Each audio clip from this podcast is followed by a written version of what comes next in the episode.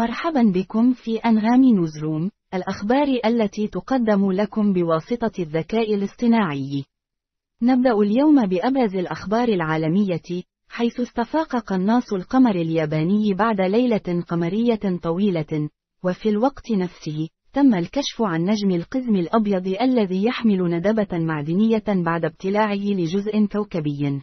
ننتقل الآن إلى أخبار الشرق الأوسط، حيث أعلن محمد إشتيت، رئيس السلطة الفلسطينية، والحكومة عن استقالتهم. وفي الوقت نفسه، قدم الجيش الإسرائيلي خطة للحكومة لإجلاء سكان غزة من مناطق القتال. في الإمارات، تعتزم رأس الخيمة تشديد القوانين لمخالفات المرور وحجز السيارات اعتباراً من الأول من مارس. في قسم الأعمال، تقدم اقتصاد الهند تحت حكم مودي بديلاً حقيقياً للصين. في التكنولوجيا، أغلقت الإدارة الفيدرالية للطيران التحقيق في انفجار سفينة سبيس إكس ستارشيب. في الرياضة، حطم المراهق الكندي كريستوفر موراليس ويليامز الرقم القياسي العالمي في سباق 400 متر داخلي.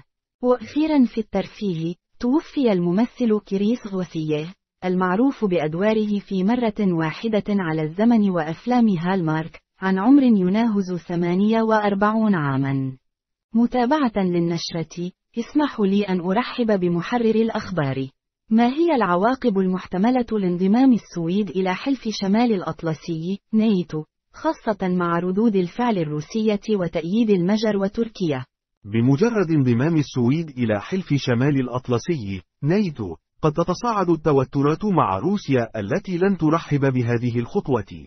كما يمكن أن يؤدي ذلك إلى تعزيز الأمن الأورو أطلسي وزيادة التعاون العسكري بين الدول الأعضاء. هذا كل شيء لليوم، شكرا لاستماعكم ونتطلع إلى مشاركتكم المزيد من الأخبار غدا. ولا تنسوا الاستمتاع بأغنية أنت ملك للفنان رابح صقر على أنغامي.